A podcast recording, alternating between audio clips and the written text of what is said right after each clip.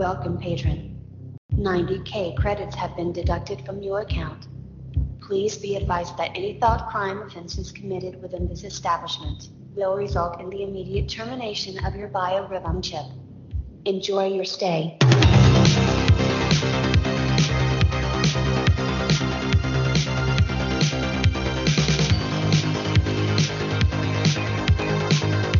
Wow, that is definitely a loud out uh, intro. I'm going to need to bring that down a little bit, I think. But uh, hello and welcome, welcome back to Hyperpodcastism. Yeah, this, that is a long intro. I gotta, I gotta definitely fix that. Oh well, I'm not gonna worry about it right now. But uh, welcome back to Hyperpodcastism. I'm your host Borzoi, and uh, joining me as usual are Nikke and Alex McNabb. We're gonna be moving towards a more bite-sized format, no more of these uh, four-hour Baudrillard episodes, where even even my co-hosts are wondering, are we done yet? As we're as we're recording, um, we're gonna try just do two hours. Gonna, I, oh, whoops, two and a half. I had, three. I had the I had the uh, the outro queued up for some reason. Uh, I guess we're done. The outro started right, playing, sweet. So I guess we're done, guys. That's what I mean by bite-sized, I guess. But no, um, try to keep it to sixty to ninety minutes, um, but we'll go kind of bit by bit through a work. Try some different things. The the format of, of doing a whole work at once is great if we if you have a lot of time. None of us have that, so we're not doing no. that anymore. Uh, no. So we're going to do uh, Wang Huning's America Against America, and the... The reason being is that when Stryker and I tried to do an episode on it, somebody pointed out, well, you guys didn't really talk about the book, and they were correct. Part of the problem being I I read part of part one, and that was it.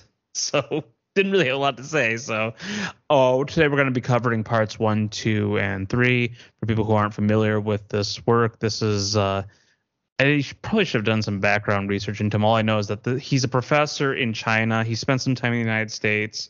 And this book was published in nineteen ninety-one, as I recall. And he's kind of considered the one of the main intellectual forces behind what's called uh, Xi Jinping thought. And you got to get an idea for, for why that is when you read this book. Um, gentlemen, do you have any initial thoughts on what you've read so far? Uh, it looks like he's having a sort of toe the orthodox Marxist line a little bit, which is fine. Yeah, like, like the analysis that they have is not entirely wrong, so that's okay. But you you can tell he's having to sort of uh, stick to like the established doctrine on that. Yeah, you get you get you you get strongly like a vibe of um, especially there's some dated aspects of it. I kind of chuckle a bit when he talks about Reagan and Bush and yeah. H W Bush quite a bit. I mean, like, but that's that's the time period this is. This is written in, so there's some elements that are very forward thinking, and there's some elements that are very rooted in time and can kind of throw you off a little bit, just because it's like, well, it was like thirty years ago, and this one specific thing he's referencing isn't really relevant anymore. But yeah, yeah, he talks a lot about the Japanese, especially in this first section yeah. here, which I thought was pretty interesting. But Which I, I don't know how much of that is, is due to the tension between the Chinese and Japanese as like just a constant thing, and how much of this is just because at that time period, yes, Japan was a very strong economy that was was definitely doing a lot of competition in the United States. It was a bit of both. But Nikke, um, did you have any thoughts? I know when we were talking in the chat earlier, you were having some issues with the translation. The the translation we're using is the uh, amateur translation. At least the one that I'm using is the one that Angela Nagle linked to on her Substack. Um, but Nikke, did you have any initial thoughts? Yes, uh, I I think it is a matter of the translation work, and perhaps it could have benefited from an editor doing a you know a once over, because there are parts you know they're just little sentences that stick out and sort of ruin the flow of a paragraph, where something is repeated. Uh, and the redundancies I actually really off-putting. It's like it's I, it sort of forced me to reread it, only to realize that you know it was not something like additional. It was a redundancy, and I I asked a friend of mine about this because he's he's a bit of a linguist, and he said, and I quote, "I think they reduplicate morphemes in contexts where we wouldn't. Yes, Mandarin has far fewer possible syllables than English, so repetition makes sense informatically." That was, that was the response I got. I, I don't know if that's what happened here, just because we had such literal repetition. Uh, you, but perhaps you do. You, I wouldn't be surprised. I mean, this is obviously somebody who has a pretty good grasp of English, but whoever I think put it together obviously isn't English is not their first language. Is the the gist I get from it? It's it's it's noticeable in very subtle ways at times. I used to you'll see this with um with E S L students oftentimes where they do a direct translation of something into English, but with their syntax. And the, uh, so, yeah. I mean, for example, Engl- the most basic example, and you'll see this a lot with, with uh, children, is uh, English is subject, subject, verb, object. I eat food. I drink beer. But, uh, you know, if a child is like in, I think Chinese, I'm going to assume Chinese has the same uh, syntax as Korean and Japanese, because you see this with them, is that it's uh, they... Theirs is subject, object, verb. So a, a first-time English student will go, will write down I, food, eat. So, and then, you know, they're supposed to learn the grammar. They're supposed to evolve with that. But if you, English is not your first language, there's just certain things you can't immediately yeah. intuit. The, and so it kind of it kind of bleeds through a little bit. Part of the issue, though, is English is just a gay language. Like in Latin, you can't mix up that order. Like you can change that order around if you want. Well, a lot of did you ever see the? People. Did you ever see the thing about? Um, and this is kind of the funny way that language is intuitive. This is a tangent, but I think it's kind of an interesting tangent. Is that there's actually rules to how you use adverbs that, that basically we're not aware of because we just it, we just we intuit that as native English speakers, but for for people who are E S L, they have they have to learn these actual rules of the order in which you use adverbs. Like, have you guys ever encountered that before? No. Let me see if I can find the uh, let's see here, the adverb ordering rule. Let me see if I can find that. It's uh, it's this is a tangent, but I thought that was it was kind of interesting because I saw it come up recently. Uh, oh yeah, so the order of adverbs is uh, you manner, place, frequency, time, purpose. So if you have multiple adverbs in, in a sentence, you have to basically order them that way. And these are oh, rules yes. that we never I have. Yeah. I have encountered that. I mean, yeah. it's it seems sort of arbitrary when you first hear this rule, but then like somebody gives an example oh, okay. of how this works, and it yeah. it's like, oh wait, yeah, no, this this does yeah. feel right, and what, I don't know why it feels right. Arrive? Yeah, that's, that makes total sense. Yeah, so that's that could be. Anyways, I guess to get this back onto what we're talking about, I mean, that's I can understand why people have, have difficulty with this work just from it's because it's it's an interesting work, but I wouldn't call it an enjoyable read because you you definitely get the sense like uh, this is somebody this was not edited. This was not edited by somebody who was doing this with like we're going to do this, this big production and make sure like this is well, very readable for English readers. I, I feel like. Just, I feel like I'm just reading like sort of a very straight, strict uh, translation of original Chinese. Like this is probably pretty yeah. close to what he was actually. That was my suspicion. Yeah, well. it, it's also it's yeah. also, and I guess to be fair to it, it's a lot more loose than a bang post. So I mean, right, yeah, I, I didn't really have a problem with translation. If anything, I thought it gave me a little bit of insight into the, the differences between us and Chinese. The other yeah. thing I um, wanted to say, starting out of my impressions, the author seems to really conclude a lot from the things he's personally being shown. So it's it's clear that as he's on this uh, educational travel to compile notes for this book, he puts a lot of stock into the examples that he sees. And he does note that these uh, these examples aren't necessarily reflective of a generalizable Uh, whole, but uh, it still leaves me wanting uh, for things that are more generalizable. Uh, and to that point, the age of this work is was very clear to me. I mean, I there was a lot to it that stood out, m- mostly because it just seemed so alien. I don't know. Some of this stuff has come back around. Like in the second chapter, Manhattan, Chinatown, he says, uh, so I heard from a friend that once you arrive in New York, you will feel a sense of terror. The crime rate here is extremely high.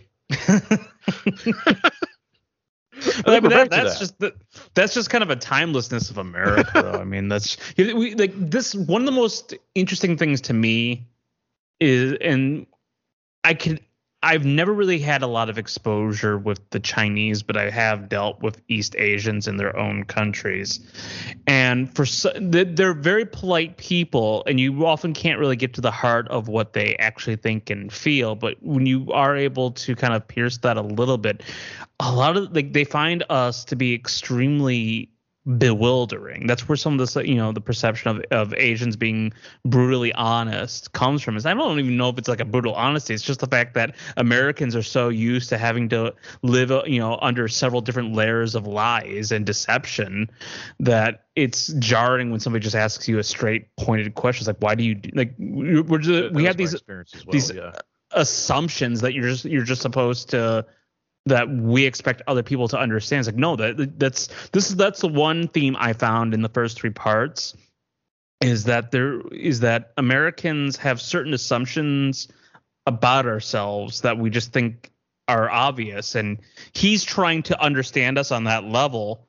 And he's trying to the funny thing is like he's trying to understand from a very intellectual level. It's like, well, there's got to be a reasoning behind this. And some of it's on point, some of it's you won't understand if you don't understand the Jewish aspect of our culture. So yeah, he actually says in this first section, my analysis in this book shows that the powerful groups that dominate politics are above the common people. I'm like, yep. huh, who could these powerful groups be? Yeah. Gee. And he, he notes that, but he sees it as like, well, like as though, and this is something that kind of comes up that, uh, a lot of Asians just don't understand. Like they, they think that there is this integration, like that we're aware of how the powerful, like of our of our various powerful groups, and it takes kind of like being able to be inside and outside at the same time to really understand like how much the average person does not actually understand how the power system in this country functions. So they, the, a lot of outsiders will look at it and think like, well, we have we must be aware of it on some level. It's like you would actually be surprised by how much people are not aware of it.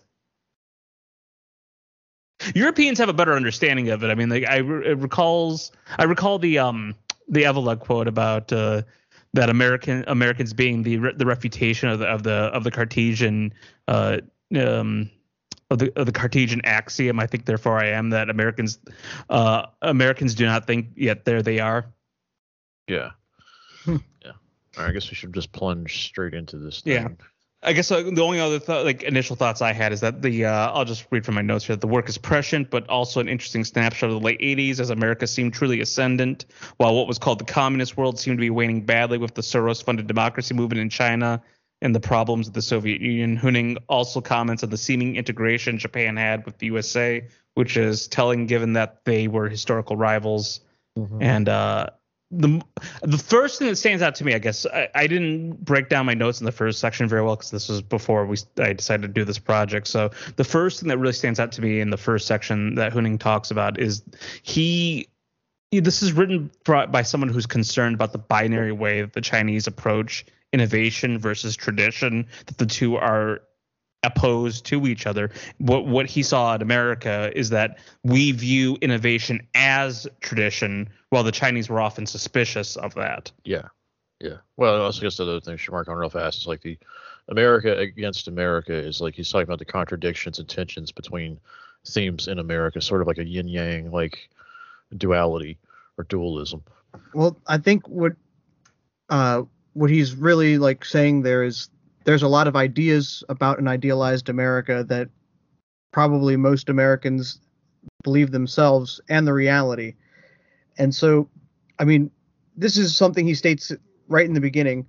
And so it, it sets the stage for this book to be kind of schizophrenic in a way, that there are ideals at work and he attributes a lot of power to them, that having these ideals exist is a, is a meaningful difference in society, but that the ideals of what this country believes about itself don't always align with what the reality is on the ground. Yeah. Yeah, there's a there's a meta commentary you can make um because this this on this book because this work's being talked about quite a bit recently, and the uh, the main reason it is it's that way is because we're so used to living under this kind of pro-American or America neutral paradigm, or that anybody who's anti-American has these very um I don't know like like like these uh, cartoonish like views of America. And this is a work of somebody who is positioned to create a power that's contra to America. But this really isn't an ideological work. It's more of a travel log more than anything. Yeah. And it's it, it, these are a collection of thoughts of somebody who's trying to make sense of what they saw in the United States, of all these contradicting right. aspects, and seeing he, if he, he can he try and find a common thread in that. Yeah, he learns a lot from his travels, and he makes some some interesting examples, uh, some stuff I hadn't even considered before. Like he compares, I think, the Amish to, oh God, what was that other sect that I'd never the Amana. Yeah, the yeah, Amana I'd never Society. Even heard about them. Yeah, I thought yeah, that was that a very was... interesting section where he's basically saying, you know, the, the Amish were able to sort of freeze themselves in time, but the Amana did not, and they were effectively destroyed by that. And he doesn't offer and, like a real, uh, you know. satisfying reason why yeah. other than a change of beliefs. Well, they yeah. didn't, you know, keep their young uh, tied to the uh, belief system. Well, like, don't you think it would be uh, relevant to explain like how that happened? But, you know, there's it's one book. You can only describe so much. So that's like one of the examples where it's like there, there's a lot left to be desired, where you where he presents these two uh, contrasting things, and, you know, their differences just boils down to like life happened differently. Yeah, yeah. Well, and I think that's, he teases it up, but then he doesn't go the, all the way with it. Yeah. And I think that's where like kind of his age and background explains a lot of this stuff, because uh, Wang Huning was born in nineteen fifty-five, so he would have been a teenager, a young man in the during the Cultural Revolution, when a lot of this destruction of traditions, with the suspicion of it, you know, being counter-revolutionary, this these are those would have been formative years for him. So he's coming to the United States as a as a man who's just beginning to mature, who has these young youthful youthful memories, and he's. That's why like the, the focus on what is American tradition is so prevalent in the first part of this book, because he comes from a from a time period where China was actively uprooting a lot of its own traditions on an ideological level.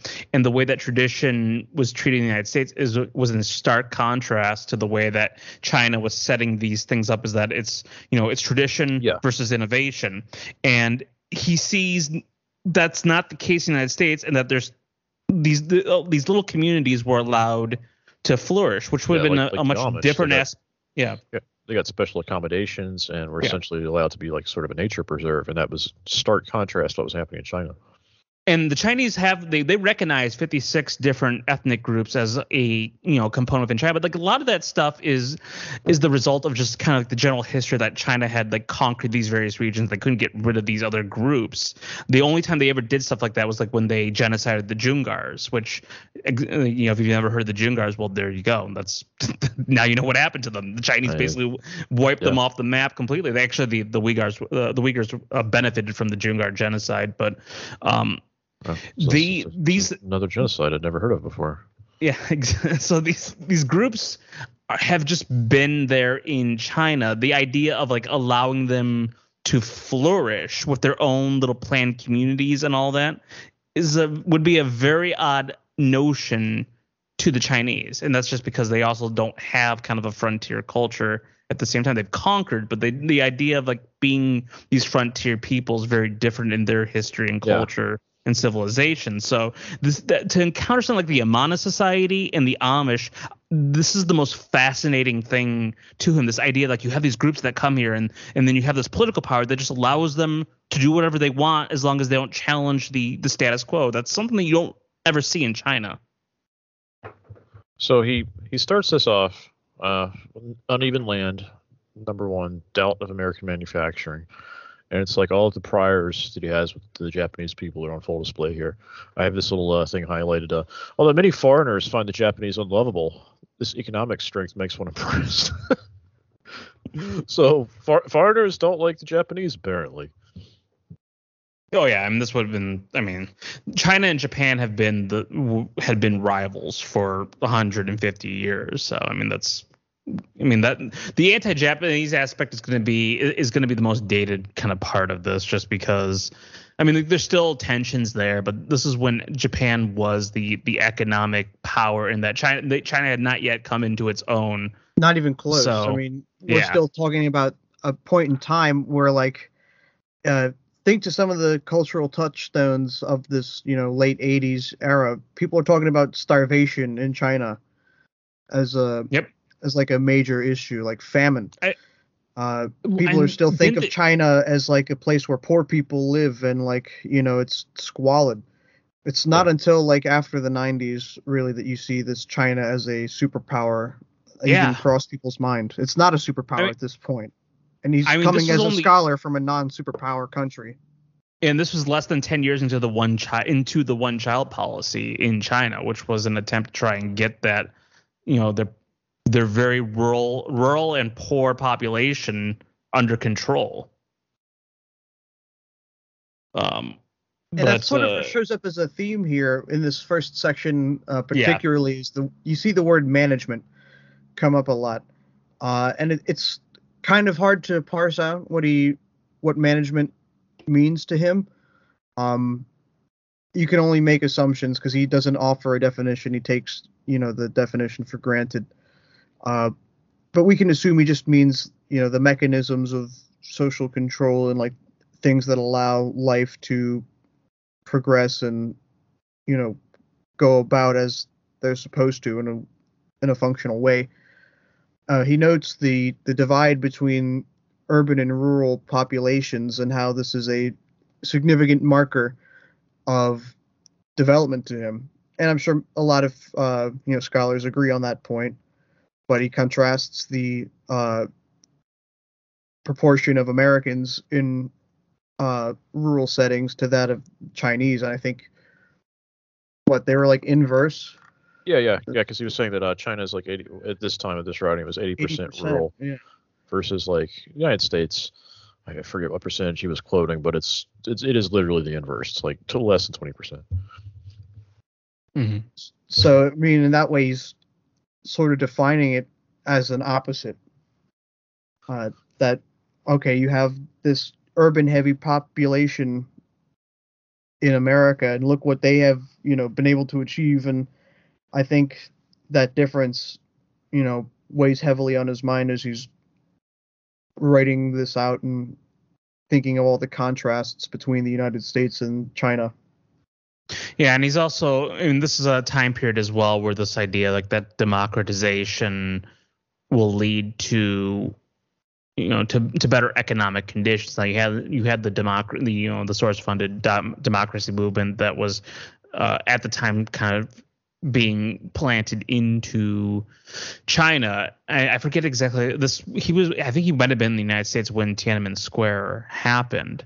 Uh, but he writes, uh, like, as a contrast to kind of like the Asian societies that the United States was was also propping up. These two major topics have become hot topics of discussion this year. One argument is that economic modernization cannot be achieved without political democracy. One thing that counters this is that Hong Kong, Taiwan, Singapore, and South Korea did not have political democracy during their economic takeoff stage. Hong Kong was under colonial rule, Taiwan was under one-party dictatorship, and South Korea was under military intervention. In fact, actually, the, the the South Korean government was the was Park Chung-hee, who was kind of like had like did like a national socialist style quasi, quasi that yeah, government in in South Korea for a number of the years that he was in power. Though he also empowered a lot of the corporations at that at that time. But he notes that, like, this is being talked about as though, like, you know, you you have democracy, it's going to lead to, you know, economic stability and ec- economic growth. And this is at a time period when China is still trying to find its legs.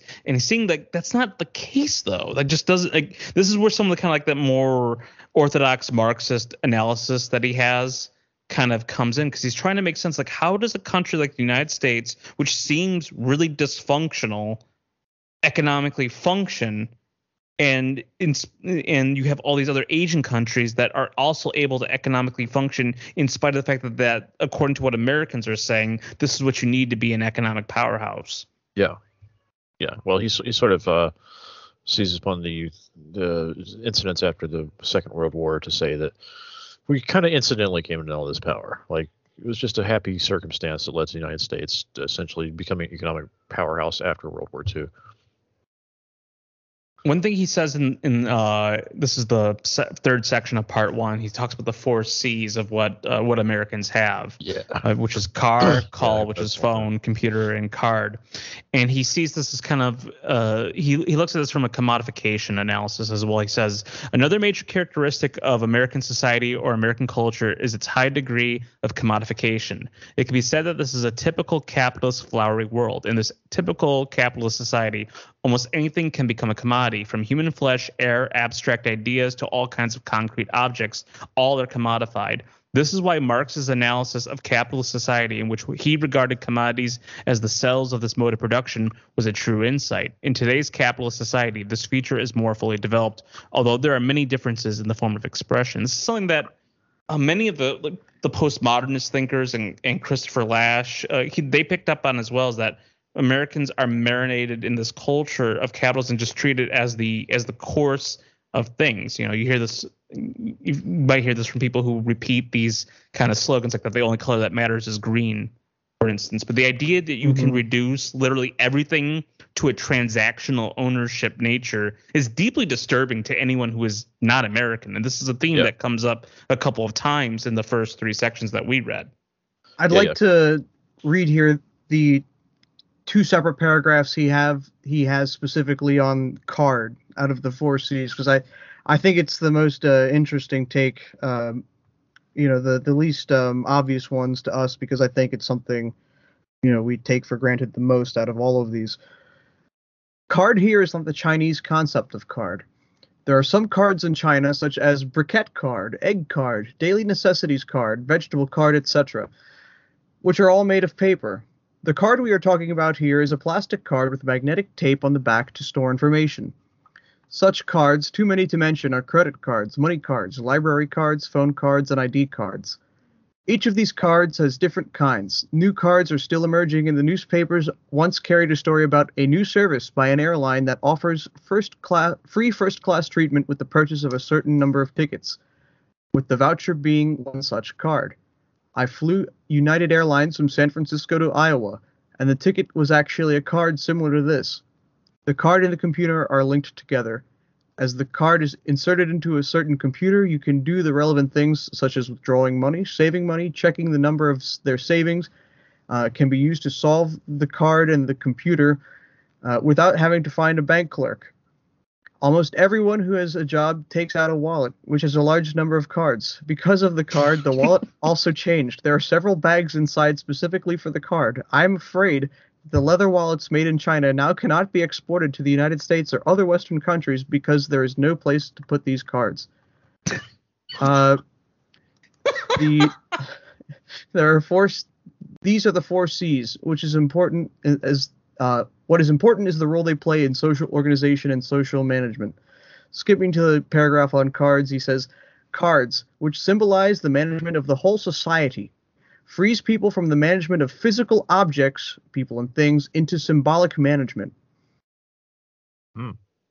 Yeah, and that's a gr- that's actually an excellent point. This, these are the in, the mo- the best insights in the book, where it's stuff that we, you know, we're used to people trying to, you know, tease out what it means to be an American, what is this, you know, trying to un- make sense of our perplexing existence. But the, it's these little things within, kind of, especially within the technological sphere, that we just don't really think about because it's just become an integral part of our lives. But yeah, I mean, like imagine, like imagine walking out the door without your wallet, without your cards, trying to do anything without without without your or cards. Imagine we, not having a car, because he says not having a car in America is like not having legs. And yeah. the part I thought was kind of funny is he says, I, I went to a professor's house at Stanford University, and there were three cars. Like, he's like amazed that this uh, this professor has three vehicles, and, and every yeah. family has at least one car. Well, we were talking about car cards. Cars. Oh, he's talking okay. about I the cars. Yeah. And, oh, cars, and we all know I why that cards. one is a, of a particular importance to McNabb here. Right. But um, I think right. I think that one is already better understood by most people, especially our audience. Like, you know, the interplay between the development of the highway system and the automobile industry. I mean, that's that's sort of well understood at this point. But cards is a symbol of management that frees people from the management of physical objects into symbolic management. Yeah, that's a that's a I mean, I, point. I wish he would wish he uh, had more of a postmodernist streak to him, so he would go into more detail about that. But um, is, to me, it's it feels like this is a uh, a relevant point about like what it takes to actually complete a transaction. Okay, so you have these cards. Yeah, okay. We are talking about the cards then. Okay, sorry, I was just getting confused when, when McNabb was talking about the, about vehicles. Well, you yeah. use yeah, the no, card to buy the car. Yeah, you need, you need the card to buy the car. But it's the when I so with the wallet, you know, you you forget your wallet. Like even if you have like a few bucks in your pocket, you're still going to be extremely limited in anything you can do in this society. Like the amount of well, heck, documentation, transactions, and everything. Yeah, like the amount of documentation that you need to keep within this wallet is. I mean, yeah, the idea. You got to have your vaccine card now. Oh yes. yeah, that just it's just another card that adds to this. It is in the symbolic management. Again, it's just we think that like well, this is just the natural course of things. Like th- and these things, and we also tell ourselves these things make things convenient for us. That life's just easier this way. Like oh, you don't need to do a bunch of stuff. Like you got you just got your card. You swipe your card. You show your card, and like that's it. That's all you got to do. But it's then it's try to tr- try to live your life okay. without doing that. It, it's also interesting to think how uh, over the years and, you know, all of these four C's have quickly become one. Um, yeah. And I guess the, the car is the winner out in terms of the, the things that, you know, have been of these C's that have been consolidated into. Uh, now, yeah, I mean, human life and a card. Human and uh, human society is now our civilization is constructed around the car, the vehicle. It's this is this is the classic point I always bring up when trying to kind of explain what Jacques Ellul meant with technique in the technological society is that man does not shape tools, tools shape man. And so with with the with with not just it's not the invention of the vehicle, it's the propagation of the vehicle that now necessitates that your cities be constructed around the vehicle. So where once people could just walk outside their door and go wherever, now you might need like a dirt road that makes it easier to walk on or or ha- what have you. That doesn't exist anymore. Now you have to make sure you do not walk into traffic. You that your or that your suburb is now constructed to create an artificial walking space. So that you have somewhere to, you know, so, like enough space to walk around without going insane. Yeah, yeah, because these these uh, this type of transportation system essentially converts the entire country into a massive desert, connected by like these high speed corridors, like these railways for, for automobiles. I noticed that too, where where I live, for example, there's a store that you want that everybody wants to go to, and I live in a small town, but you can't reach the store without walking out on a two lane highway. Against traffic, there's no sidewalk. There, there only needs to be a, a couple thousand feet of, of sidewalk to get to it, but it doesn't exist. It doesn't exist. So now you're shunted out into like this busy street where you're fighting for space with cars, and that's it's, great, it's like that all over America. Yeah, it's a great comparison of calling it a high-speed desert because what are these shopping centers if not just an oasis? That's yeah. what it is now. Yeah, it's not. It's not a human space. It's not a space for people. It's a space that has an allocation for cars, and it's all car-centered. It's not really actually human-centered. Mm, this is the real critique of Breezewood. yeah. Not that it's, it's just, you know, society bad, that car bad. Or or or like like Turnpike ugly, which is, I mean... Yes.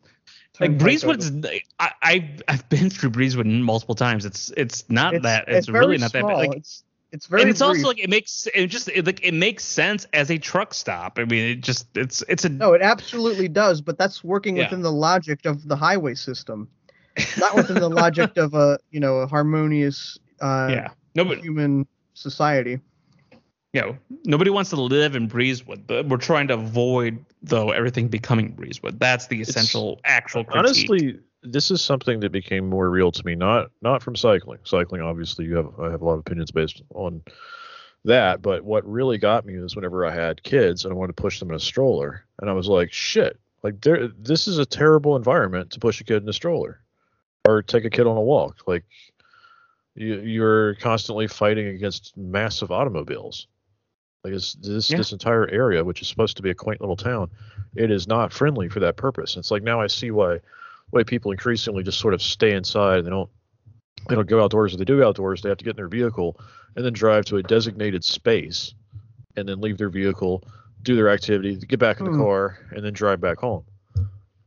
I That's had an interesting. interesting... It... Go ahead, Nikke. My point's pretty brief. It's just that the one of the first rules that uh, a child learns as it relates to exploring the outside world is look both ways before crossing the street. Yeah. And it's just this idea of avoiding death from a from a speeding vehicle that dictates how we the first it's the first dictation on how uh, we establish boundaries of things outside of our house and, you know, how we navigate the world, you know, beyond our four walls that we've been raised in as babies, and now we can walk as kids, and the new limits, the new walls are the streets.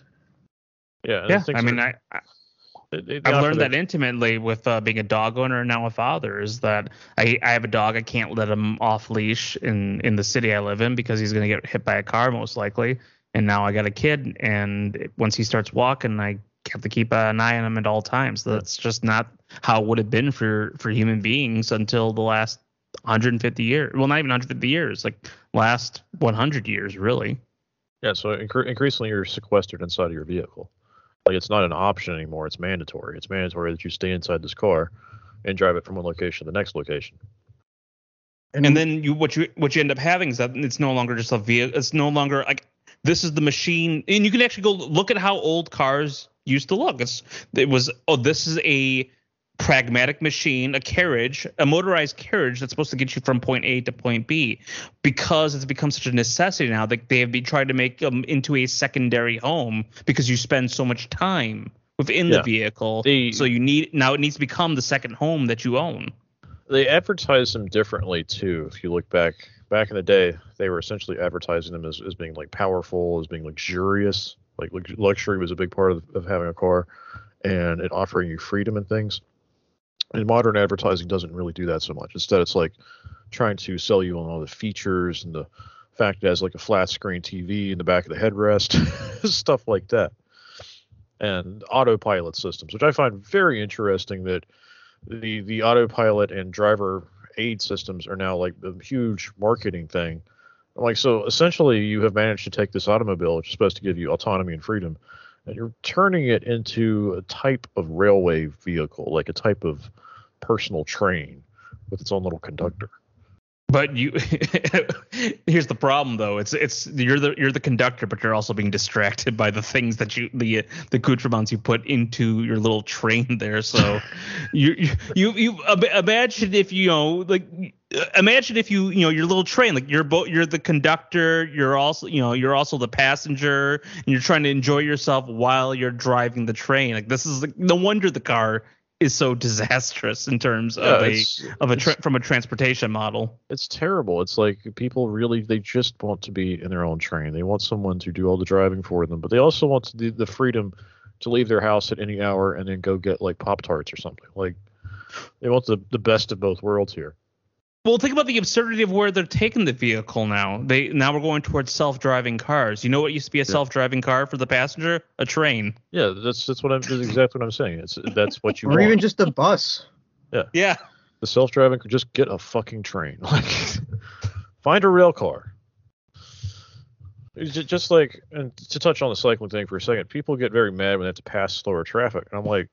But you don't understand. Like that's the point of the automobile. It's it's it gives you autonomy. It allows you to pass. It's not a rail car. It's not a train. Like it can change lanes and pass. That's the entire fucking point. If you don't like that, then you you are using the wrong kind of transportation.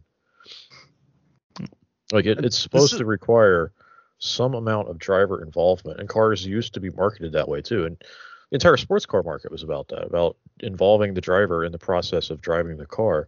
and this itself becoming its own sort of experience, its own sort of uh, reason for why you'd want to have one.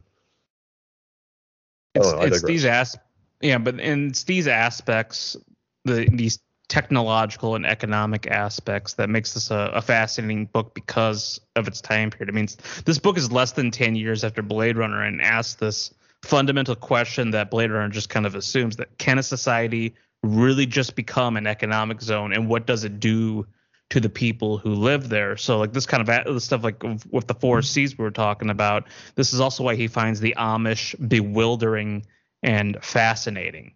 Because, you know, what, him coming from this society that's got this tension of what tradition is and what you do with it, and that you have this community that's allowed to flourish here that seems to be in stark contrast to the technological society. He, he writes here, what is the ancient spirit of life and lifestyle? The spirit of Amish life is to adopt anything on the base of its usefulness, clothes to protect from the cold, but not from beauty. Amish once rejected metal buttons as a luxury and a symbol of wealth. The home may not hang colorful pictures. They often hang calendars with monotonous pictures. This reflects the spirit of Amish life, simplicity, nature, and self-sufficiency. And this oh. is something that Americans tend to have issues grappling with because we have a non-culture. I'd say we have a non-culture. And yeah. We're taught to be aggressively proud to have a non-culture.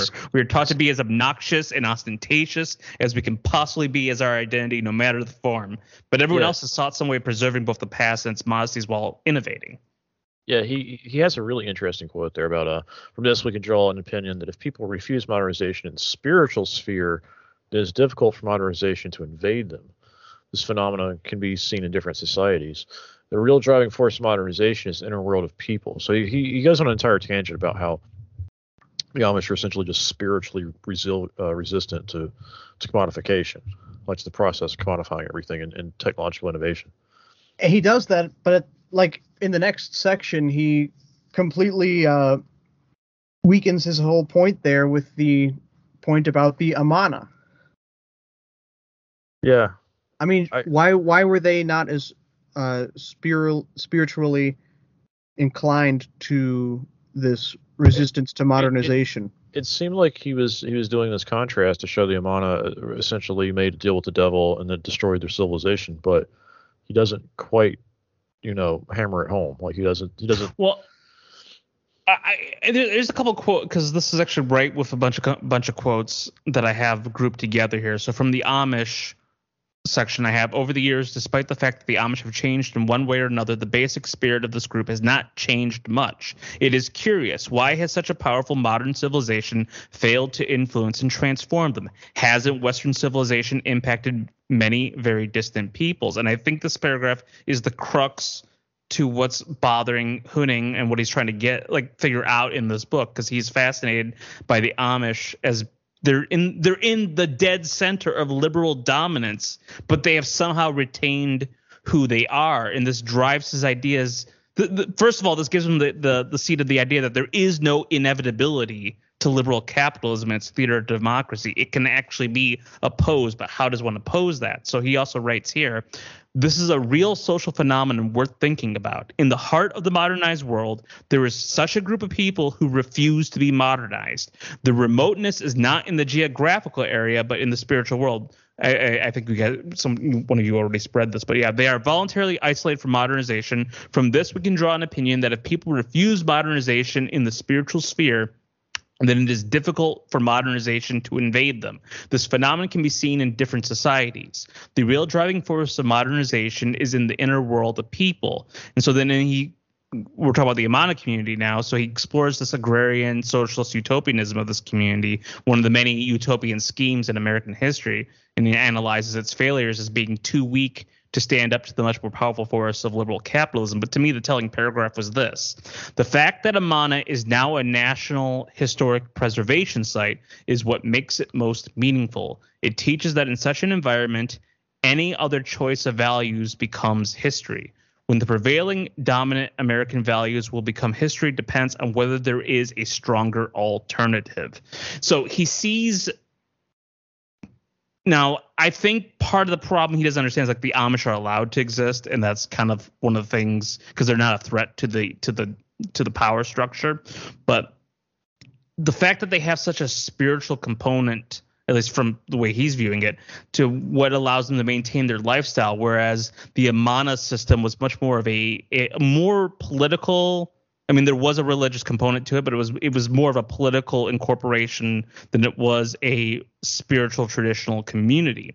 And I think mm. that's what he's trying to figure out, is like, how do you take a people with a strong sense of spirit and tradition and scale them up so that they can become an actual viable alternative to this liberal capitalist model? Because I think that's fundamentally what, you know, like he's an he's one of these thinkers. He's trying to influence this Xi Jinping thought. Is like, how do we oppose this liberal system? What? How do we build the alternative? And he's looking at contrasting examples where groups failed in America and where groups thrived in America that provide a blueprint for that. It made me realize I, I, a lot of it. I, I think is him just like, trying to like think out loud and figure this out. But he's seeing like, yes, it's viable, but how is it viable? Why is it viable? What makes it work? I was reading that, that section about the Amish. I felt a great deal of psychic tension as I realized I was a coward for not being Amish, because the Amish are like, like, well, all you have to do is forsake your evil, corrupting technology and do just work hard. Like, you have to work hard, but you will have a meaningful life. You'll be healthy. You'll have lots of descendants, and you'll be enmeshed in a strong community. Like, that's that's the trade. And yeah, most of us you, are totally not willing to ever make that trade, which says more about us, you know, like and and what the Amish do. And like, I know, I know, I, I get that we know a lot of people who have actually had experience with the Amish, and you know, they they we're not, this is not to have a romantic view of them, but what they do have is they have such a a strong in-group preference, and they're able to impart, like they're able to impart that upon their young, so that when they do let their youth be exposed to the outside world, it's just such an anathema to that youth that the vast majority of them, because the only life that they know is that Amish community, go right back to it. There's yeah. they, they all fundamentally, because they've conditioned, you know, their community that way and have managed to maintain that inner core so strongly. Okay. When give when they actually offer their youth the choice, the cho- the youth have no other choice but to return back, because there's nothing for them with the world that they already know. With the world that they know, there's nothing that the outside world can offer them. Yeah, that's that's one hell of a testament to their civilization that they're able to do this. They're able to like uh, basically vaccinate their their kids against against uh, global homo. Yeah, and I think that's what he's trying to figure out. Like, how do you how do you scale that up for for a Chinese civilization? That's fine for kind of this um you know this ethno-religious group that is. is considered benign enough that they're not a competitive competing power to the United States government, to the United States system. It's like they're allowed to exist. They're allowed to perpetuate themselves because they're fundamentally not a a threat to it. But when you want to be China and you want to scale that, you want you want to be the actual counterpoint, the other pole, you know, the the other pole within the world, you got to be able to take that and make that work for a billion you know, a billion person population. How yeah. does that work?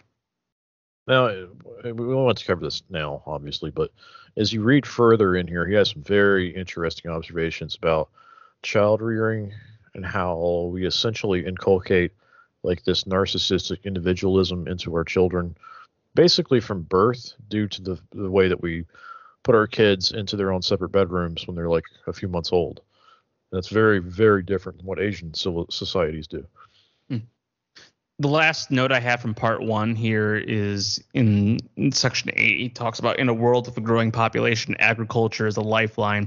And you can see that Wang is also concerned about what urbanization does to a country, especially when it's incentivized by a liberal capitalist country yeah. as it destroys its balance. I mean, this is something you and I have talked about, McNabb, yeah, yeah, before. Yeah, yeah, he, that he uses... And this is like, actually, you can go back to Franklin. Franklin, ta- like Benjamin Franklin talks about this in Notes um, Concerning the Increase of Mankind, that basically cities are population shredders. Yeah, and he was talking about, uh, I think I saw this linked in the original article about this, about that, that he used the example of a farmer that he stayed with. And it's, it's really depressing because it's a farmer who had sent his kid away to college, and you get the impression like, yeah, that kid's not coming back. like yep. you're gonna you're gonna have to sell your farm eventually. Like, you're not gonna have anybody to to take your place. Yeah, I guess I don't really have anything specific to add to that. Did you have any other thoughts on part one there, uh, Nikke, before we move on to the ancient political spirit? I didn't. Okay. So section two, part two is the ancient political spirit. Uh, I have an in the first section, he, in this part, he explores the contradictions of American life based on a popular liberal historian's perspectives of America. It was uh, Commager. Um, he, I think this is a summary of Commager's thoughts. He because he put he spends a bit of time su- uh, summarizing this, but uh, find authority. Americans find authority and rules and regulations to be a headache and find it insulting and challenging to follow certain rules. There's little to no discipline in school. Parents rarely control their children, and children rarely respect their parents, but family life is happy.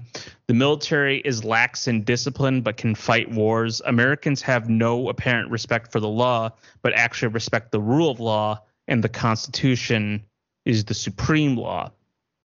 And this is I in this section, I think that's a good kind of preface to this section, because one thing he's trying to tease out throughout all of part two is the seeming contradiction between the lives of the average American and the way that the uh, that the political structure in the United States functions, because at the, especially at this time period, Americans would a lot enough Americans still felt like that they were a part of this country, that they weren't alienated completely from the rule of law and their government. And so they would would have taken great pride in being Americans. Obviously, this is not really the case anymore, but when you have that kind of situation, people still think that the government has their, at least at some level, their interest, like the interests of themselves and and the country at heart. That you have the way that Americans kind of conceive themselves as freedom loving, but then have this kind of government that seems to act in contrast to that. And he's trying to make sense of this because it doesn't have that kind of top down authority structure that Chinese society would have. It's it, it's very this a lot of this you can see that this is an East Asian trying to make sense of how American life works. Yeah, this this section was interesting to me because he starts talking about religion. I have this book called The Enchantments of Mammon that I really need to get back to reading. It was holding my interest because it's touching on some of the same stuff. Like he talks about uh religion of Calvinistic origin is practical. They're religious but not pious. They no longer believe the dogma that God saves mankind, but are instinctively convinced that salvation is only through work. Denominations were numerous, but were considered different organizations rather than different doctrines, and they could no longer tell the difference between Methodists and Presbyterians, just they could not see the difference in principle between Republicans and Democrats. I thought that was a, a very interesting little piece of, of commentary. Like he's he's doing kind of a synopsis of some of the stuff I was reading in that other book about how like the sort of the Protestant work ethic became converted into essentially like a type of hyper-capitalism. Yeah, and that's kind of the Protestant work ethic there, and you, that's, I, and I've noted noted this as well with a lot of. I'm going to discuss this a little bit more with like the, the mysticism aspect, which I think kind of explains, you know, kind of like a lot of the uh, conversions to Eastern Orthodoxy, but even a reli- even the denomination like Catholicism, which should be have some contrast to kind of like the Calvinist Protestantism that founded this country. Actually, you know, like you, you know, this is like to the integralist types out there. It's like no, like the, the American Catholic is Protestantized, and you can still you can see this to this day with the way that they approach Americanism. They try to add like a Catholic flavor to it, but this like if you're going to be an American patriot, you can't help but retain some of that Calvinist culture that really kind of founded this country. I mean, I even like, he, like even an outsider kind of notices this. I feel like American religion in general and this uh, proliferation of dominations, it's essentially just like market branding, and it's a yeah. Type well, that's of, that's the demystification he talks. That's a de- like, we're going to talk about that later on in part three, but like that's the that's the demystification aspect that Wang Huning talks about. Everything gets like reduced to this transactional nature, and part of that is because of this. He, he talks about individualism a lot as the culture of America, this individualization. Well, when you individualize people, then there's nothing to say you can't break them down even further into these atomized components, and that is going to essentially become a transactional nature. This is the, the problem he's grasping with is, is that American society, to an outsider, does not seem to have a an essence to it. You can break down American uh, American aspects into a lot of different components. You can break it down to a thousand million different little moving parts, but it doesn't seem to create a functional whole. It doesn't cr- seem to create a single whole, and that's yeah. an odd thing to a lot of people. Yeah, because it's, it's like it's essentially like a core, uh, nuggety core of like nihilism, of like yeah. just yeah. It's so it's like the the the anti-ideological system. It's like a it's like a mosaic that actually doesn't have that doesn't actually form anything. Like there's no actual picture yeah. there. It's like an abstract yeah, and, mosaic, I guess. Yeah. The other thing that, that happens with Americanism, it's it's all about taking premises and just making these things like subconscious and just turning them into something you don't even examine anymore. It's just like embedded into the into the culture. Like, well, yeah, well, of course, the best way to solve any problem is to use corporate competition. That's how we do things. How dare you suggest we investigate another method of, of handling our problems? One thing I found interesting as well is that he, the way that uh, he approached how Americans approach history. This is in uh, section two of this part. Uh, the United States focuses on preserving and protecting these physical textbooks. He's talking about like our like yeah. like. the historical landmarks and all that kind of stuff and all the history there. They are managed by dedicated staff and provide the amenities needed for public access, such as parking, kiosks, restaurants, and various types of instructions. The facilities for the exhibitions are also of a high standard with screening rooms in almost every location where visitors can see specially filmed films and slides. Things that are not considered cultural relics by the Chinese are carefully protected. So in the future, Americans will have a history because it is now being preserved to the fullest extent.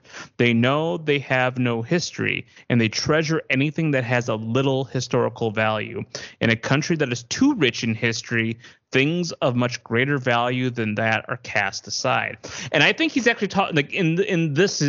That's an interesting paragraph to me because I think he's actually talking less about the Americans than he is about his own people. That's a very reflective paragraph because in Chinese history, it, it's such a long thing with so many different dynasties and periods, and in fact, actual period like they've had more than one period where they've even destroyed their own history as a idea of wi- wiping the slate clean. Like this is like that's how long Chinese history is, is that they've been able to forget their history more than we once, or at least attempt to. Seven times, yeah. and we become exceedingly good at wiping the slate clean.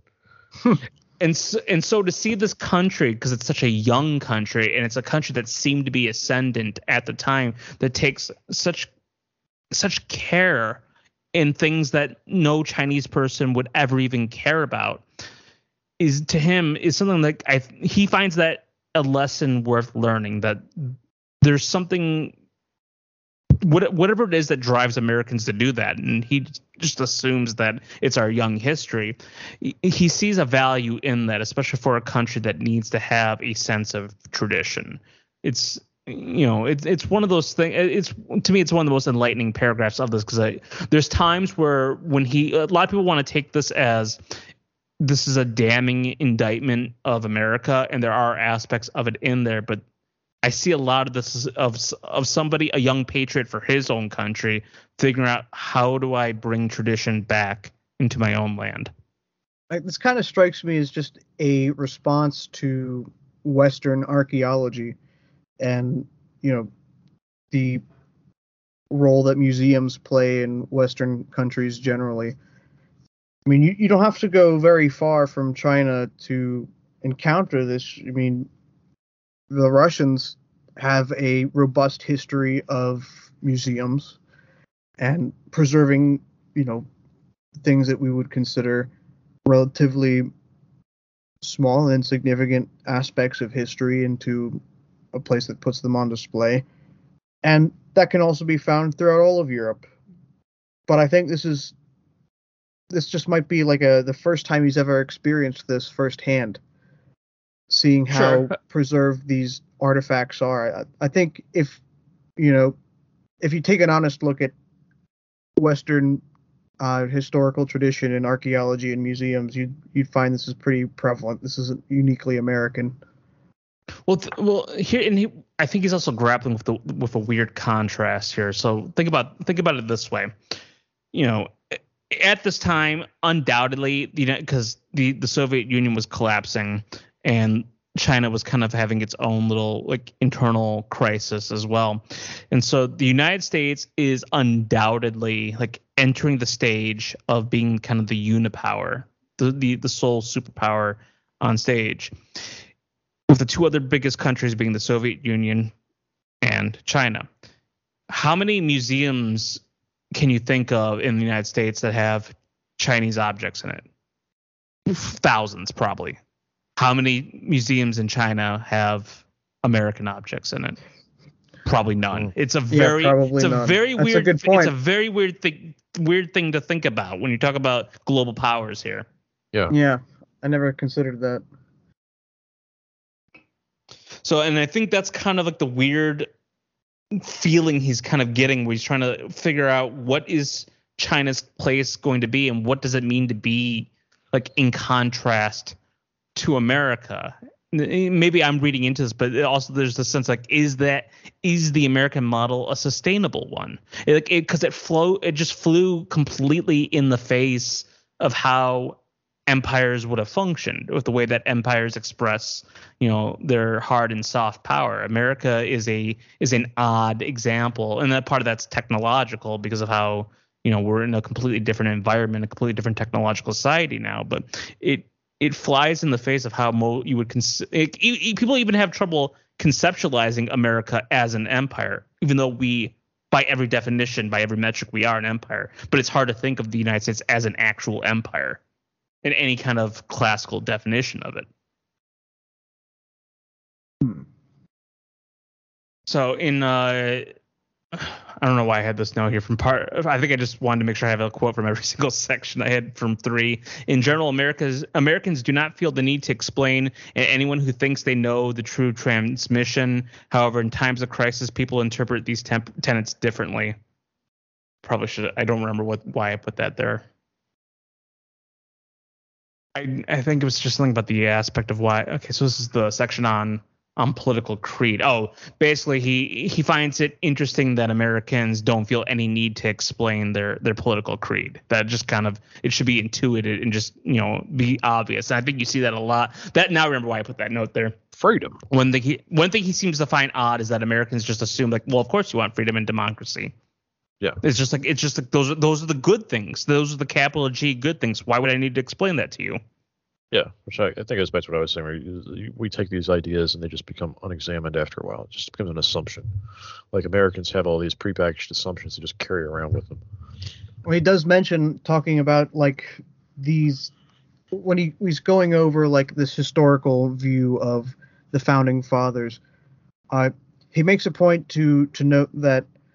Uh, The notions that were being proposed as a basis of revolution and were popular amongst those supportive of the idea of revolution were only ideals. They weren't concrete uh, promises for what people would receive in terms of, you know, a change in their life. Uh, I guess beyond the, you know, obvious notion of a different political representation system, but the abstract ideas of freedom and liberty were still effective, I guess, means of propaganda to convince people that this is a, a fight worth having. Yeah, I have, I actually, and this might be one of the quotes you're thinking of here. This is from section five. Uh, when I was in Annapolis, I saw a handwritten copy of the U S Constitution, a few sheets of yellow paper, but how could it play such a big role? The foundation is definitely beyond these yellow papers. It must not be thought that those who framed the Constitution had all the toiling masses in mind and were framing the Constitution for them. What they had in mind at that time was, first of all, to maintain their interests, a new ruling group. The popularization of the spirit of the Constitution was a long time coming. Now, Wang doesn't cite Charles Beard in this work, from what I, at least not in the three sections I read, but I mean that is essentially the point that Charles Beard was making in the economic interpretation of the Constitution.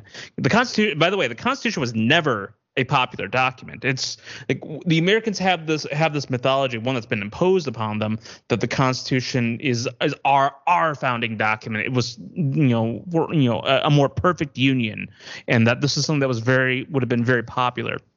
despite the debates on it. But that's no, because when, to be honest, when Americans talk about the Constitution, when they talk about, you know, my Constitution, they're not talking about the Constitution. They're talking about the Bill of Rights. And the Bill of Rights was never an intended part of that document. That was a concession that the Federalists and Hamilton and his cronies made in order to get the Constitution to incorporate the United, the, the United States of America.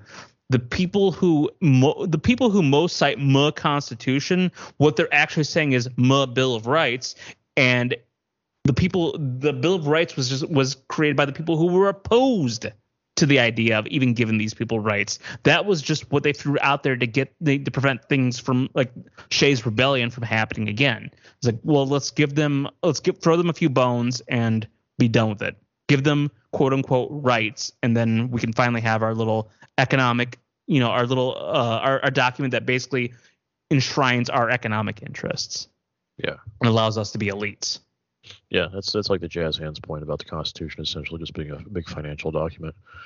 Well, I mean, that's the Charles Beard. Like, I mean, like, and Jazz Hands got that from Charles Beard. Like, that was the book. That we, if you ever, if you've listened to F T N for a long time, the turning point was when Jazz Hands read the economic interpretation of the con, of the Constitution by Charles Beard.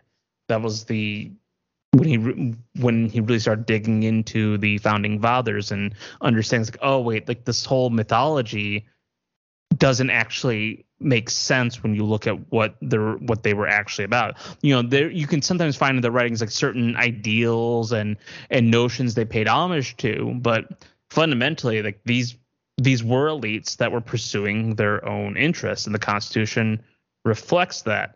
And for a for a foreign scholar like Wang Huning, he can he like because he he doesn't have to, you know, pay any mind to the mythology of America, he can actually examine that. Now, very few, I think, very few people actually do pay attention to that, just because it's just taken as as rote that this is what the, what America is about. But there's always been this tension from the very start between the rulers and the ruled in this country. We had the Shays' Rebellion, we had the Whiskey Rebellion. These things are like for the yeomen, for the regular people in this country, they they actually did uprise quite a bit against their own government. Like this idea that we were all like on board with America from the very start. It's like, no, that's not the case. That's Americans have always been a, a very grumbly, albeit somewhat compliant sort of people. Are we ready to move on to part three? Yeah. Uh, oh, actually, the last thing I wanted to say on part two is um.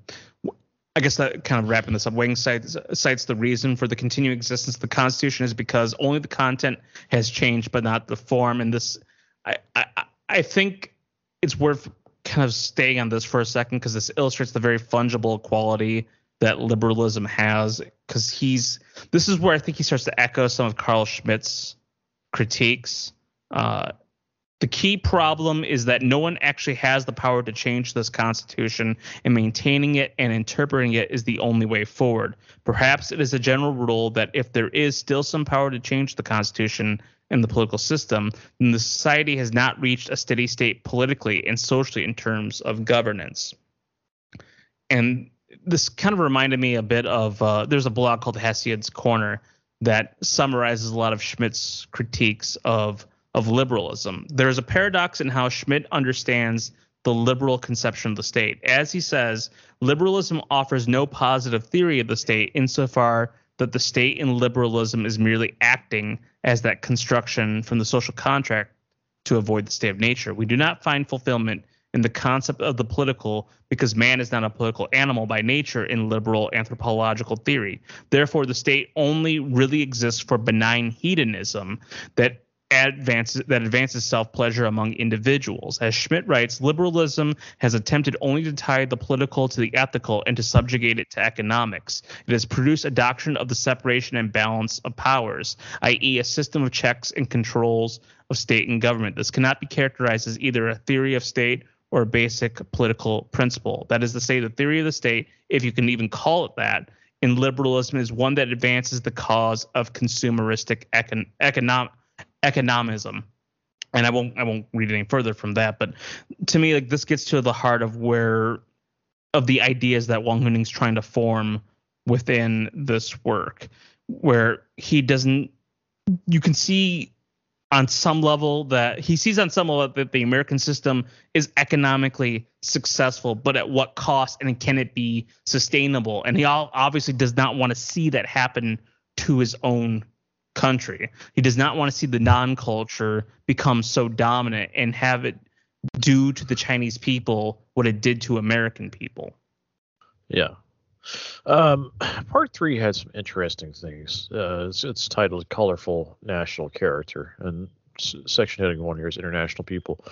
And it's got this uh, quote, in the United States, the masses are passively cosmopolitan. Social, economic, cosmopolitan interactions have forced Americans to be cosmopolitan, which made me remember a interesting statistic about Americans is that on average, they move about eleven or twelve times in their over the course of their lives. That's a lot. Like, Americans That's, are constantly moving around. Even within their own country, they're always moving. Like, they they have essentially become nomadic. They they are cosmopolitan nomads. And he, he also goes on to talk about how Americans have a hard time dealing with the concept of a foreigner, because they themselves are essentially foreigners in their own country half the time. Yeah. He said, yeah, he says in the first part, Americans may be called international people, although most people do not have the sense to join the world voluntarily. Their social and economic mechanisms have brought them to this diverse world by force. Americans' world consciousness is, on the whole, much weaker than that of those people whom Americans or Westerners regard as backward and ignorant. In recent years, American scholars have repeatedly called out the young generation's woeful lack of world knowledge, which is unbecoming of a great nation. People in developing or backward countries, on the other hand, aspire to prosperity and development to the outside world, and instead have strong feelings about the world and possess more knowledge. I have to wonder if this attitude has really changed over the years because of the internet. I mean, I could find out anything I want to about any, you know, group of people on the planet in in. under a minute just by typing in the name of this ethnic group and reading Wikipedia. Uh, I think well, I think, this, I think that's I, I think that's why that, it's made so many millennials and Zoomers into into young into young Madison Grant's anthropological racists. Oh, you know, I it's definitely a key component. I mean, you have to have exposure to have opinion, uh, for the most part, um, and the you know most basic level exposure can can really happen through the internet. Uh, But the idea that, you know, oh, you don't know about the world, that makes you a, a backwards people, or that makes you uh, out of touch with the times and, you know, undesirable. I think that's gone away by and large. I mean, nobody really expects that of people anymore. Uh, I mean, you know, you have this idea of diversity, and that's just, it's whatever, like, bullshit uh, pig culture that the uh, mainstream wants to force out. It could be whatever it wants to, and they can just call it diverse. Uh, but it doesn't it doesn't really mean anything about uh, knowing what what life is like in Vietnam or Thailand. It's uh, whatever disgusting stuff they want to put on television today in America, you know, from a, a non-white person.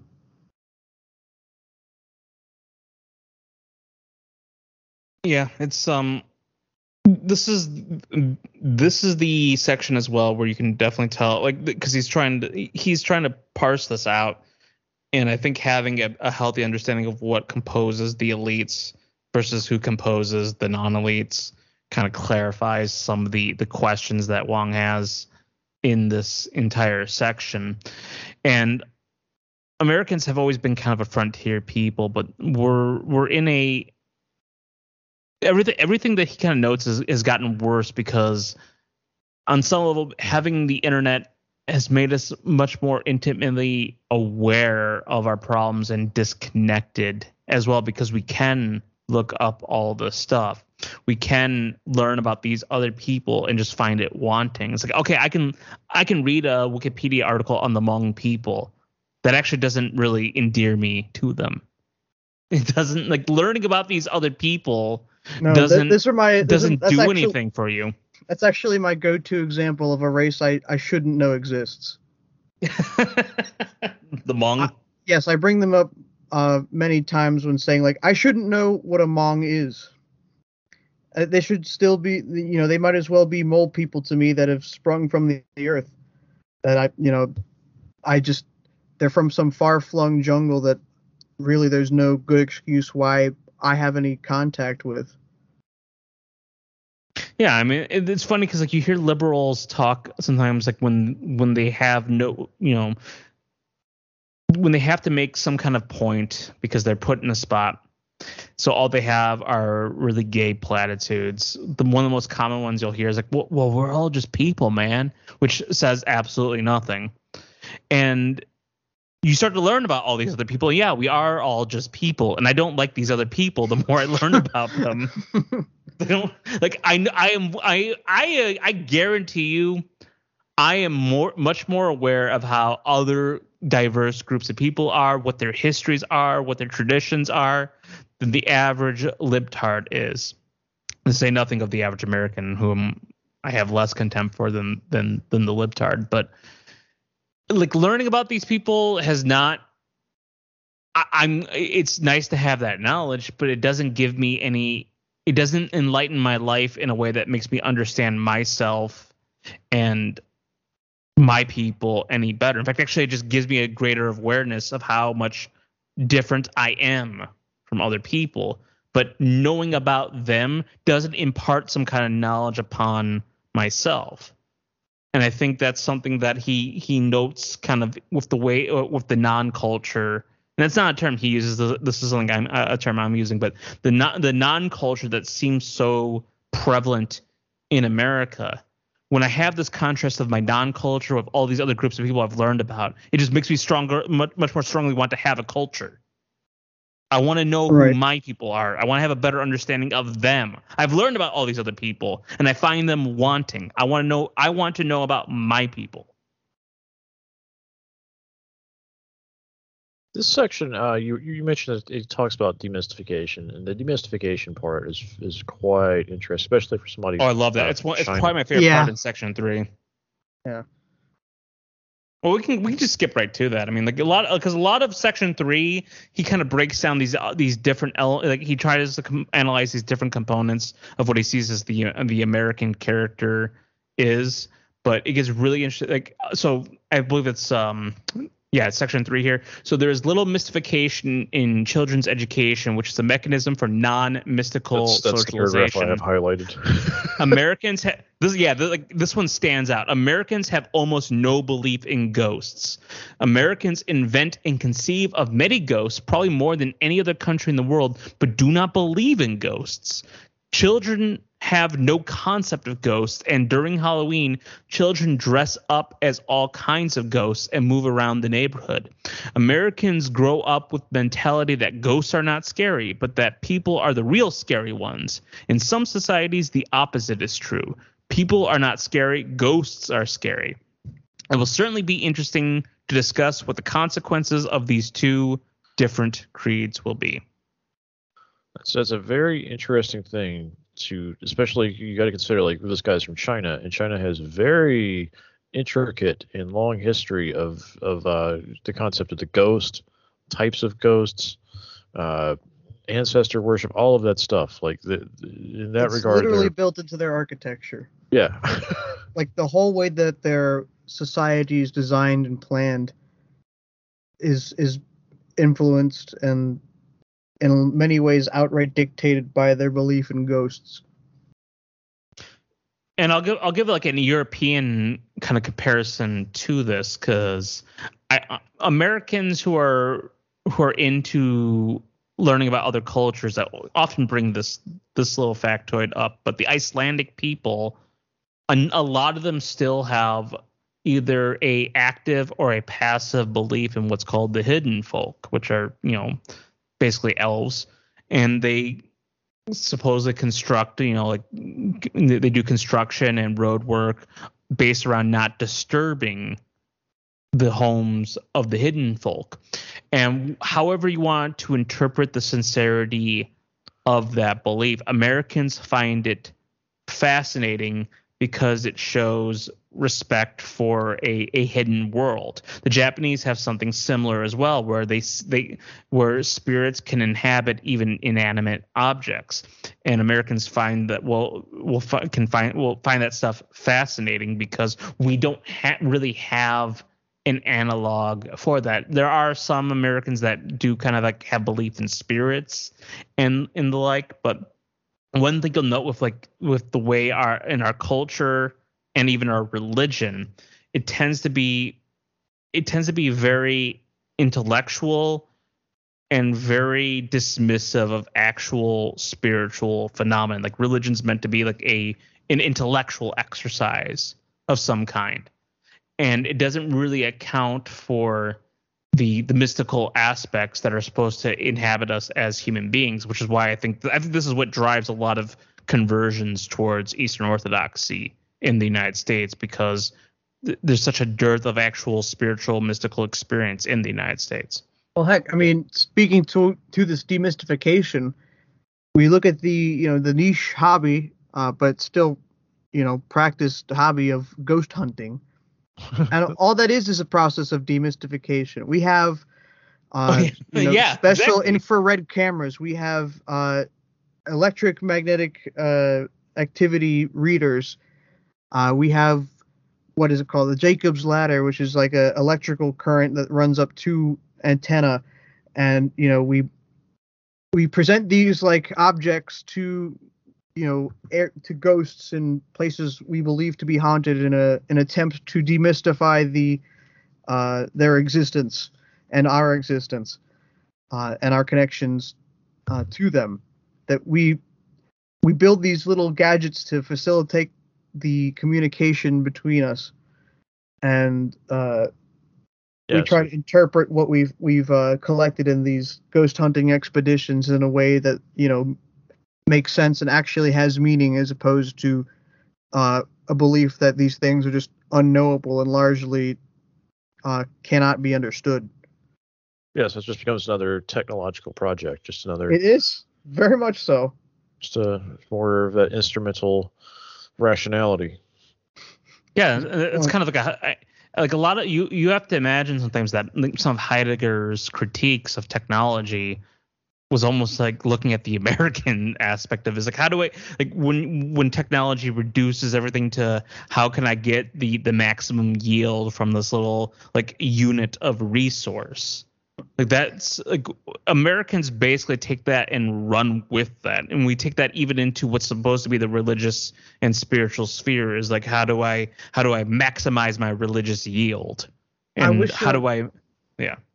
I wish somebody uh, told Mister Huning the story of the one uh, inventor who created a device he thought he could use to prove the existence of the soul by measuring the the human body at upon death, to uh, demonstrate a difference in body weight after the soul leaves uh, upon the expiration of the of the person in question. I mean, talk about the innovation in informing the demystification process. It's like, I can, I'll try to measure the this how much a soul weighs when it leaves your body when you die. I've built this special bed that will take your body weight, and you know, once your heart stops beating, we'll take your uh, measure your body weight again, and that's how much the soul weighs. That is probably the most American expression of religion I've ever heard of, trying, basically weighing the soul. Yes. Yeah, that's right up there with like blessing the Ford Ranger. Well, there's no. I, I, you're referring there's, to the the, or, the, or, the Orthodox bless everything. There's so many pictures of Orthodox priests blessing rifles and guns and large weapons. Like that's just like you, like you ask an Orthodox priest to bless an object, he'll bless it, because basically that's just how. Like, well, that's what drives. Like that's the funny thing is like the the Ameri- the way an American like. The, the you know the Americanist like expression of this, the way that would function is like, well, like if if I bless this thing, I have I have developed this level of, of blessing rating. I, I have on plus it. Like two the, holy damage. Yeah, exactly. It would be plus. Yeah, exactly. Like my gun has, instead of like my gun just being blessed by God, my gun now has plus two holy damage to it. Like that's how that's an American. The there is yeah. and there is a difference there. I, I insist on that point that. Yeah. The conception of what it means to bless something is It's very different when it's, you know, the idea that, okay, this object is blessed. I keep it with me, and now I, it reminds me of God. And, you know, when I need it most, uh, I have faith that God will look after me and I can use this tool well, as opposed to, like, stat maxing. yeah, yeah, I mean, that's like the, this time of the year, I, I have a, a search tradition where I put up photos and paintings of my mom. And now I have a, a, a photo of a friend of mine who died of COVID. And October thirty-first, I put out food and drink, you know, for the dead. I don't set up like infrared cameras around this, this altar site to try to pick up paranormal activity. This is just a thing you do. And you remember the people that were close to you that have died this time of the year. Like, it's just a thing you do. You don't want to like overexamine. Oh God. Now, now you're making, you just reminded me of the uh, metaphysical implications of the Elf on a Shelf. Here's you, this little talisman, this. This, this talisman that we put on a shelf, that, and that's how Santa knows if you've been good or bad, because this object is watching you, and you know that's that's how information is transmitted. Is it, is it you'll, you'll appreciate this, McNabb. Basically, what what the American is is like Americans by nature are just min-maxing power gamers. that's what that's, true, that's what we are. It's I mean, like, they, yeah, I mean, yeah, we're so July. They move, they move a lot, and one of the reasons they cite is, well, I want to get a better house. It's like, well, d- does the house that you live in, that you currently own, does that not have significance? Well, and he, so what? We, so what's the problem? Like, I mean, I think, you know, we're trying to illustrate the problem of, of this demystification with these excited examples, but what is the problem with it? Like, here's what Wang Huning says is the problem. Demystification has the tendency to make people lack authority, neutrality, self-sufficiency, self-confidence. A society in which everyone harbors the idea that everything must be must not be finally believed can be the greatest driving force or the greatest destructive force. This is what I mean by the conundrum of human society. We can't have mystification, and we can't have no mystery. Yeah. Well, he also uses this as a way to uh, uh, to demonstrate how sort of the cult of personality doesn't quite exist in the same way in America as it does elsewhere and historically. Um, I mean, he, he oh yeah, he, he talks about san- temp- are you talking about the sanctification part? Well, before he gets to sanctification, he he uses the idea of political cartoons uh, to temper the point before he goes to sanctification, because I I think he really wants to be exacting about this balance uh, between the sanctified and the deified, and he says as much, but uh, he he sort of alludes to that uh, before getting to the sanctification uh, paragraph or the section uh, under demystification. And he says, um, non-mystical aspects of culture plays an undervalued role in maintaining political a political system. Political cartoons amply demonstrate this. Political stars are often protagonists of political cartoons. Uh, in the case of the nineteen eighty-eight presidential campaign, political cartoonist Joe Sharpnack drew a picture of a child rolling around in a bed, crying and screaming, saying, "I want to be vice president. I want it. I want it." Another person who looks like Bush holds a flag and says, "Okay, okay, look, Daddy made you a new coat." This is a satire of Republican presidential candidates Bush and Quayle. The non-mystification of politics is also seen in the press. The press is very active in political coverage. Scandals such as Watergate are made by the press. Uh, Iran-Contra, the Department of the Defense bribery case, all related to journalists and politics. Like all other activities, there are not many people interested. A candidate for Congress has to drive their own car around to canvass for votes. The the big thing about that, uh, to me, was the point about political cartoons, that mm-hmm. if in a traditional sense of what a cult of personality looks like, there is no room for this. Yeah. Well, I mean, the the infantil I mean, it's not even like there's that, but it's also the in the infantilization of politics is going to be very odd to us, like to the Chinese. I mean, you can see this mm. as well with the way of how they negatively react. Like they, they always try to like say like, oh, it's the, like it's these Chinese netizens, these Chinese nationalists, but it's like they take offense to the idea of reducing their the leader of their country to that of of uh, Winnie the Pooh, yeah. to a to a cartoon character. Like it's an infantilization of your nation's leader because he's supposed to be like he is the global face of your country.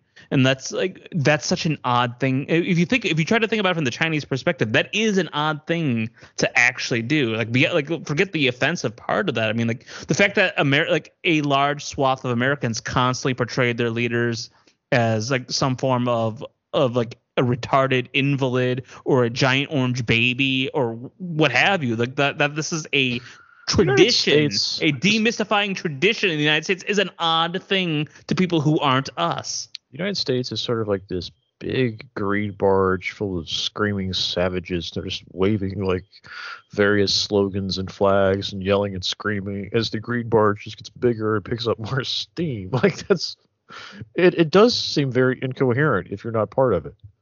Yeah.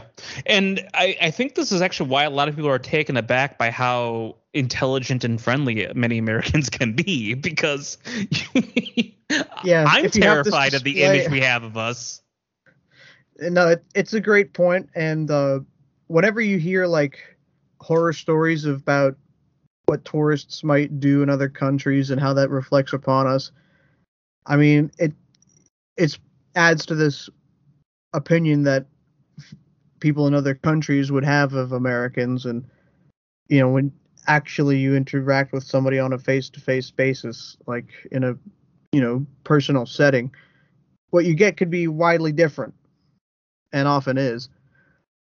Uh, I guess it has a lot to do with our public and private facing selves and how we, how we interact with people and on a contextual basis. You know, you, you interact with somebody on the bus differently than you do, like, at a bar. Yeah. I think that's true for um, a lot of people. So he he makes a point about sacralization, sanctification. Yes. The distinction between this and, like, what happens in actual religion. Like, we, we sanctify and sacralize things, but we do it in a very cultish fashion, and it's not religious. Uh, George he's, he's Floyd. Be good example. Yeah, he's got one. He's got one quote here, uh, a short one. The American nation is a race that is very susceptible to emotional impulses, and a people that is very receptive to external things. Yeah, which he's kind of remarking on, like what he what he seems to find is like a lack of an inner of robust inner life, and which is why it makes us prone to like the George Floyd example that you're that you're citing. Is that the this lack of this lack of of of a true rich inner life lends one to having an emotional impulse and sacralizing external things. Yeah. He's got he's got this large passage here. The sanctification naturally manifests itself in other ways as well. Football games, for example, are actually sanctified. People are not there to watch the ball, but to see what each believes in and embraces. The whole process of the game, from the playing of the national anthem to the ceremonies, to the appearances, to the game, to the performances at the break in the stadium, goes beyond the meaning of the game itself. For example, the event under the Statue of Liberty to celebrate the bicentennial of the country was lively, big, and not a normal celebration in nature, with a certain flavor of sanctification. This is the work of the government. The government is often the promoter of sanctification, as in the case of the military, and the sanctific- sanctification of the military is obvious. One thing I, I noticed was like how much, especially this happened very prevalently in the aughts, military, like having the military at your actual sporting event. Like think about how odd. Like we talk about like about we, we, we make fun of like North Koreans and like and their and their military marches. Like we have military people yeah, like on mean, display at our sporting events. We have football games where like paratroopers drop onto the field from airplanes. Yeah, like, yeah, yeah, like how could you make fun of like how, flying over a NASCAR race? Yeah. How could you? How could you make fun of like the Chinese and the North Koreans as being some kind of like some Cold War relic militarized society when you do this at your at your at your liberal capitalist sporting events? It's this too what many kind of soldiers. It's it's the concentration. You know, I think yeah. it's. It's got to be something with the balance, and also missiles. Missiles make a huge difference. This is true. It's so funny, but spe- it's true. Yeah. This is especially evident in the American attitude toward military victories and toward those who have fallen in battle. There is a curious Vietnam War memorial in Washington, D C, where every man who died in battle has left his name. I, I like that he finds that odd. For those killed in action, official funerals are held with pomp and circumstance. The government's attitude toward the space shuttle is also an excellent example. When the space shuttle Challenger exploded, the government gave the astronauts who died high praise and honor, seeing them as dedicated men who pioneered the American spirit. The successful launch of the space shuttle Discovery, which the government saw as a triumph of the American spirit, had significance beyond the technological breakthrough in astronautics. That's the American point. nation le- yeah, the American nation lacks the cult of ghosts and gods, replacing them with the first two cults, which I, I, I skipped ahead. Like the first two cults is hero worship and achievement worship. Yeah, Again, it's, he, it's, he prefaced this this with like a sort of like weird like contradictory point about achievement including things that are abject failures, like the Vietnam and the Challenger. I think that's what strikes him most, is that it's a celebration of the bad parts. You know, you putting dead people's names on a memorial is like the thing you wanted to avoid happening. Yeah, like but that's the people thing. Dying. Like the American ingrates, they celebrate the sacrifice of Americans. Like they have been burned on the funeral pyre. They have been sent into the machine and ground up for the, the sole cause of like Americanism, whatever the fuck that's supposed to be.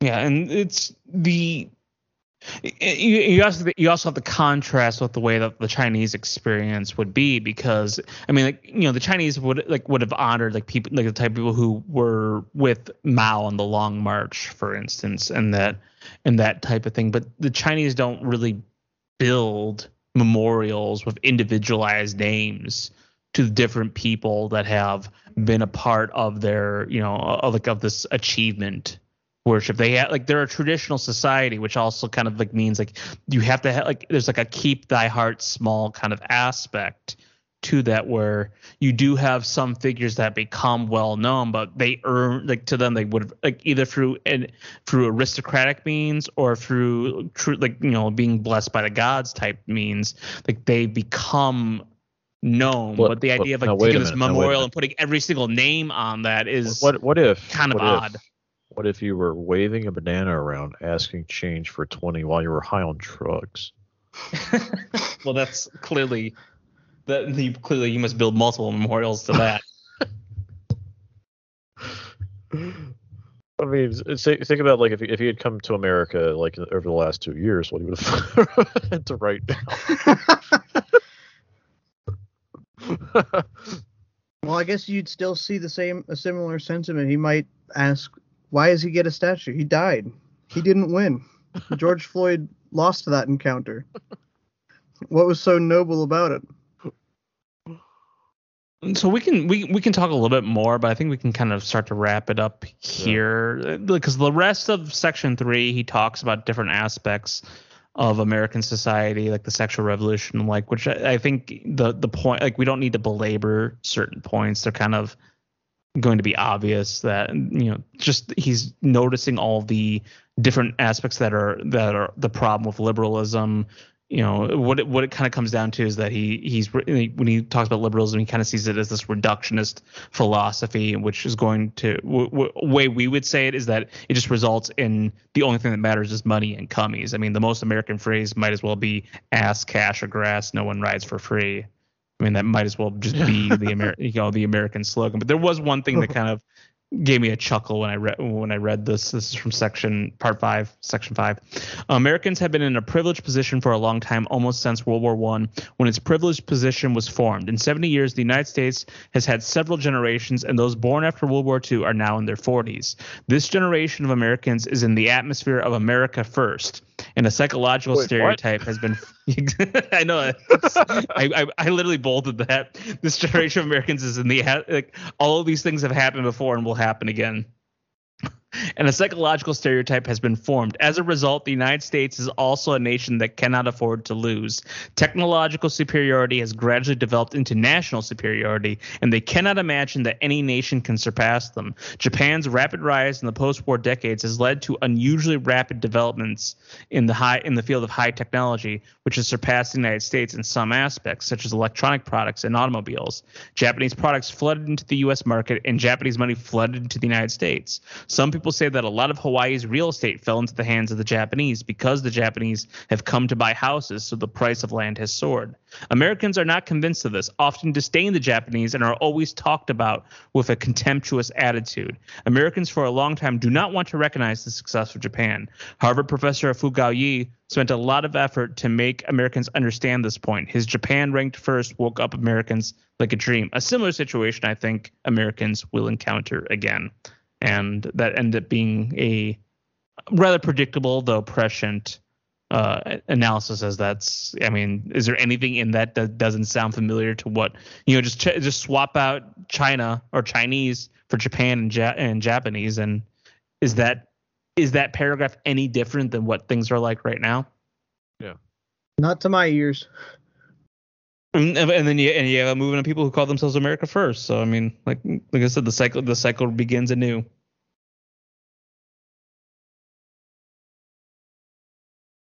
The last it's, it's thing interesting. He was talking about prostitution. The debate around prostitution essentially is incoherent in American culture due to sexual liberation. Like to, to the Chinese, like uh, prostitution means prostitution. But to Americans, like no, no, no, it's it's, it's sex work. It's it's sex work. You should get a statue if you do it. Well, I also I, I guess if we're talking about that on the, the sexual freedom aspect, because he, he spends a bit of time talking about sexual freedom in the United States, and this paragraph's just hilarious. If you just if like if you don't understand the Jewish aspect of our culture, I can understand why you might be confused. One thing is certain, Westerners and Americans today have a much different view of sexuality than they did in the eighteenth century, even before the two world wars. Traditional Western concepts and ethics also emphasize women's chastity and self-respect and a strict set of behavioral rules for women.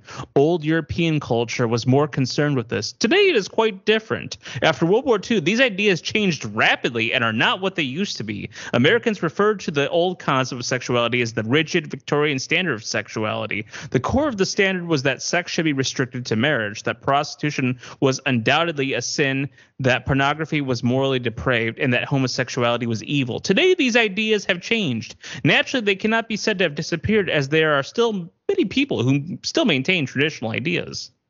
It must be very interesting to look at that from the perspective of a, a Chinese person, with the, such an old culture that has such old traditions that have been around for thousands of years, to like see this very, very rapid like upset to like a, a traditional way of living. Oh, yeah. I mean, he, I forgot. I forgot like, this, go ahead. Uh, this, this is the quote I actually wanted to do. The question is, why was it, why there was sexual liberation after the nineteen sixties, but not before? Is there any logical connection between this and the high level of material production? Uh, there's a different there's a different aspect to that, Wang.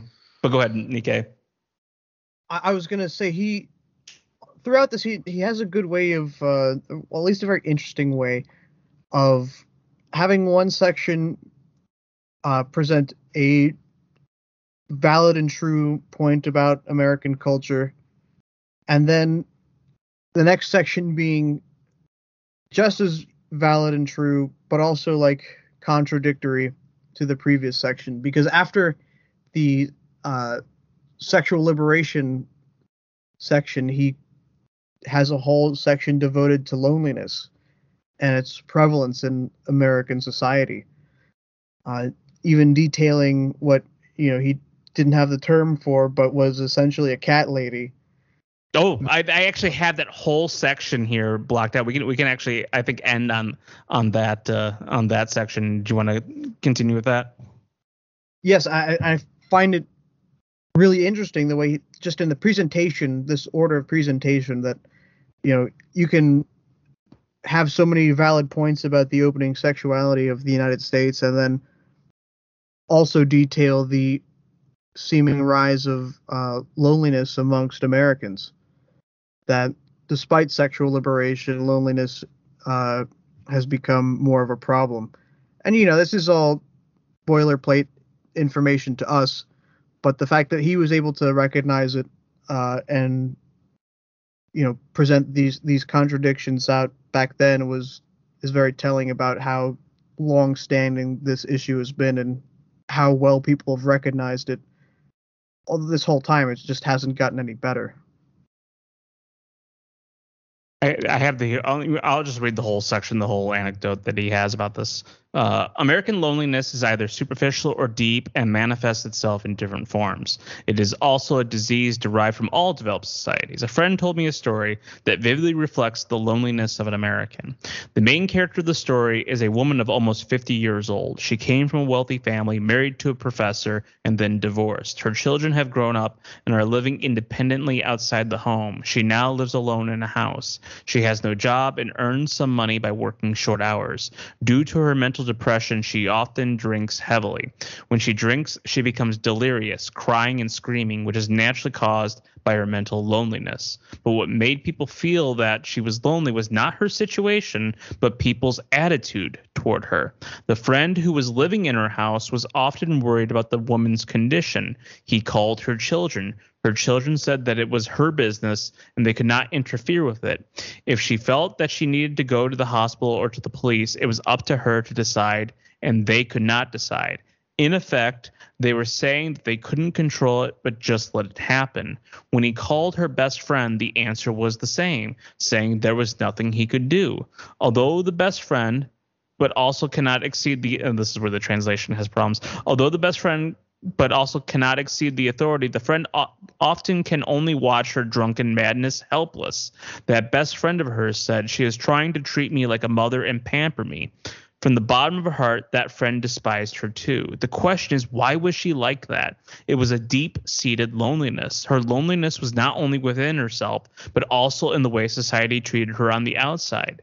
She was alone in society, and society was alone in her. This is the situation that a lonely American encounters.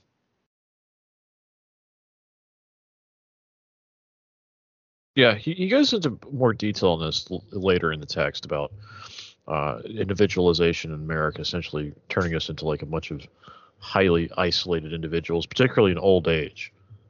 Like it, as as you move along your life path in the United States, you become more and more isolated, and eventually you have no one. And we don't. We don't raise our children to take care of us later as we age. Like we don't have that perspective, which apparently is a big thing in the Eastern uh, part of the world.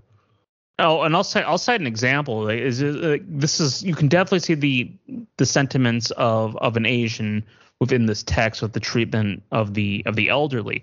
Now, South Korea, Korean society is sometimes called even more Confucianist than than the Chinese are. I don't have any opinion on that specifically, but the the regard you're supposed to have for your elders is was was very ingrained in their society. And around the time that I was there, you started to have viral videos of and th- that caused kind of like a cultural conversation within South Korea of like uh, young girls on on a bus basically disrespecting old women. And to us as an Americans, like we might say, like, oh, that, like, all oh, that, that, you know, what, you know, that young person is rude and, you know, needs to be slapped upside her head and all that. But we don't understand to the level at which that that caused a lot of concern within Korean society. They had were having a national debate on that. Like, imagine like the idea, imagine the idea of, of America having a national debate on the way we treat our elderly. Like that's. Or like and the, the fact that the idea being, just like some like black chicks are like being rude on a bus. Never going to happen yeah. on a national debate. Yeah. That's you it, can't it have might, that conversation. Yeah, it, it might offend Americans on an individual level, but Americans still have this. Well, I mean, one, we, we're cowed and we don't, you know, we're afraid to speak our minds, actually speak our minds. But two, there's there is also this residual sense of, well, you know, you don't like the principle of it, but we don't have this idea that as a culture, as a people, as a culture, we're supposed to revere or have respect for our elders. And so for for a Chinese person, this idea of I mean, and you they do talk about this in Asian societies of like the, the lonely deaths of the uh, you know, of, of their elderly, but like to see it on the American side of it as well is, is going to be a deeply disturbing thing. They are seeing it happen in their own societies and they don't like it. And when they see the kind of like the advanced or peculiar or, or peculiar form of it in the in the United States, they don't, you know, they don't want that to happen to their own countries. I mean, Japan has a situation like they don't actually know what their elderly population is anymore because of the amount of people who are basically just like they're officially on the books as being alive, but nobody actually knows because nobody's been checking in on them.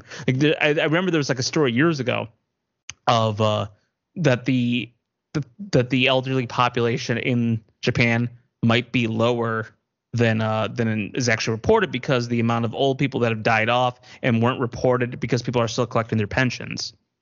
Uh. Hmm. Hmm. I have to wonder what these people think of our boomer hatred as a, you know, America's latest favorite meme.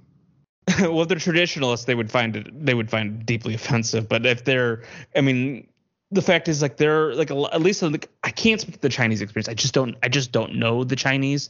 But the with with the Koreans, you're seeing very much this this tension within their within their culture. They call their current society um, Joseon hell. Joseon's like an old term for Korea. They mm-hmm. call it Joseon hell, the society they're living in.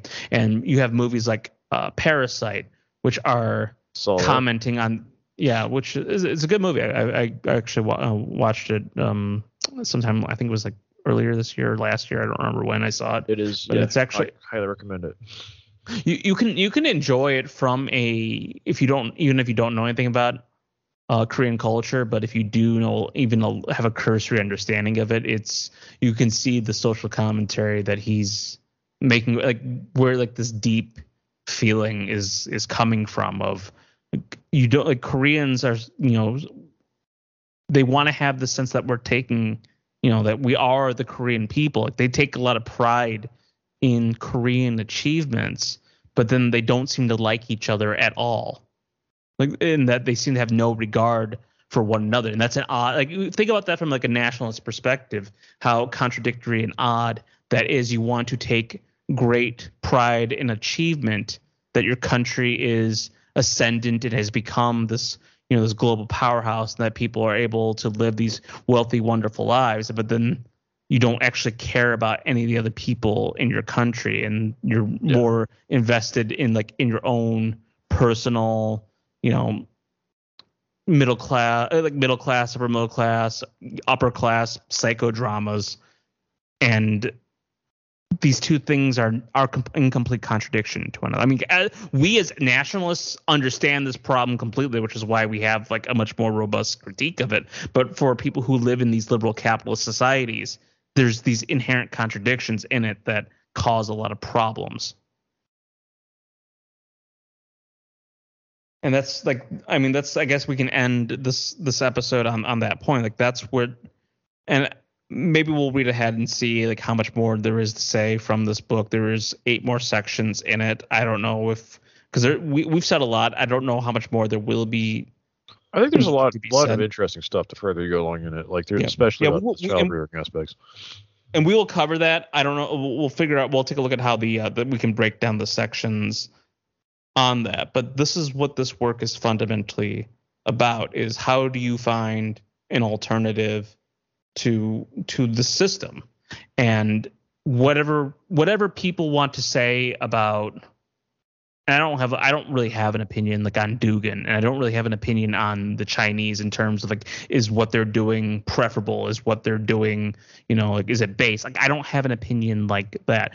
But what you see in societies like China and Russia, who want to be some kind of oppositional force to the United States, but the previous ideologies of of Maoist communism and Soviet communism and all that stuff and and and, and the fascist movements have been were crushed in the twentieth century, and they're they don't they're not they're they don't want to actually go to that, but they want to take aspects of that. What they're fundamentally trying to figure out is how do we provide a counterbalance to the United States? How do we provide a viable alternative? how do we deal with our own problems within our own within our own countries? How do we deal with our own corrupt elites?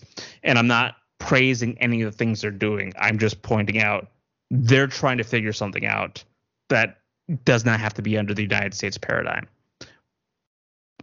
What it, what that turns out to be, I feel like, is in an evolving stage, and you can but you can see the seeds of what, well, at least what China is trying to figure out, and what China, what some of the Chinese are trying to do within this work. That's my kind of thoughts in the first three sections.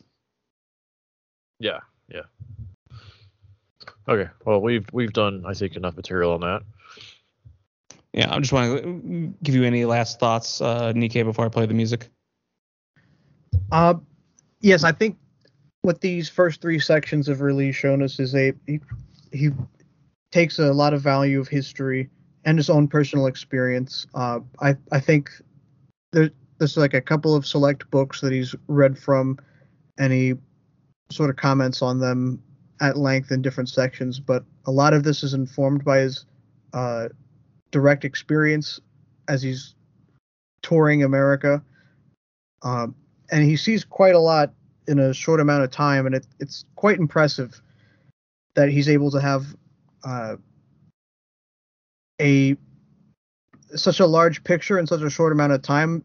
I still feel like the picture is incomplete, but for what he's done in the it was six months he was uh, in America, right?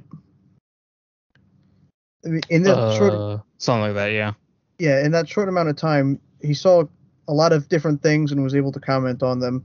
You know, maybe not to the fullest uh, extent that set, satisfies us, but as a overview of a, of America and a point in time with a healthy amount of context added throughout, uh, I think this has been a uh, an impressive work, and Uh, one that can still have a lot built on it, but as a basis for like a scope and overview of the United States, I think it's uh, well done, uh, albeit some translation issues.